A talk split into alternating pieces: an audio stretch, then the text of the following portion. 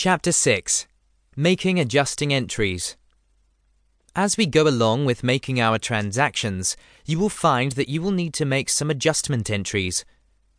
In the accrual based accounting, you will make adjusting entries to make sure that the correct amounts are recorded for the revenue and expense transactions.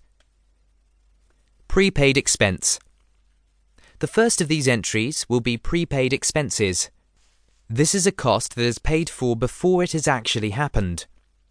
They provide a short term benefit to the company and so can be considered as a current asset. For example, if you paid your rent for eight months, you would have the benefit of not needing to pay your rent for that time.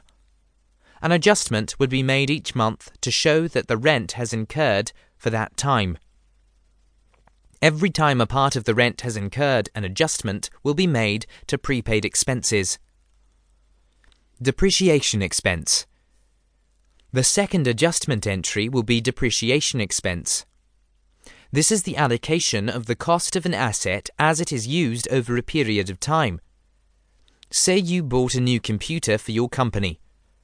You will take the market value of that computer and figure out the lifespan of the computer. From there, you can calculate the depreciation of the computer and make that adjustment under this expense. One of the most common and even the easiest depreciation methods is the straight line method. This is a system for calculating annual depreciation by subtracting an asset's salvage value from its cost and then dividing by its lifespan. This method is calculated based off every full year of use. Depreciation equals cost minus salvage value over lifespan. Unearned revenue. The third adjustment entry is called unearned revenue. This can also be called deferred revenue because the payment has been received for services that have not been provided.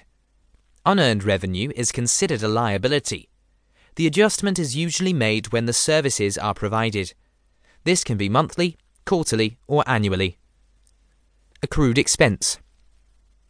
The fourth type is accrued expense. This is when the cost is incurred during one month, quarter, or annual period, but yet it is paid for in the next period.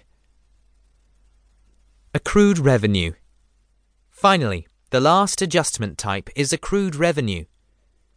This is much like the accrued expense.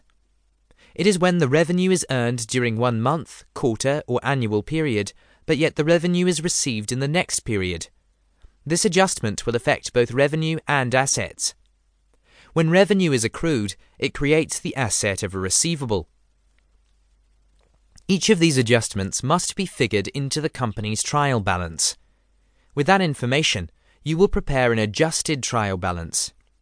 This will show a list of all accounts after all needed adjustments have been made, so that it will reflect the revenues and expenses that were incurred for a specific date.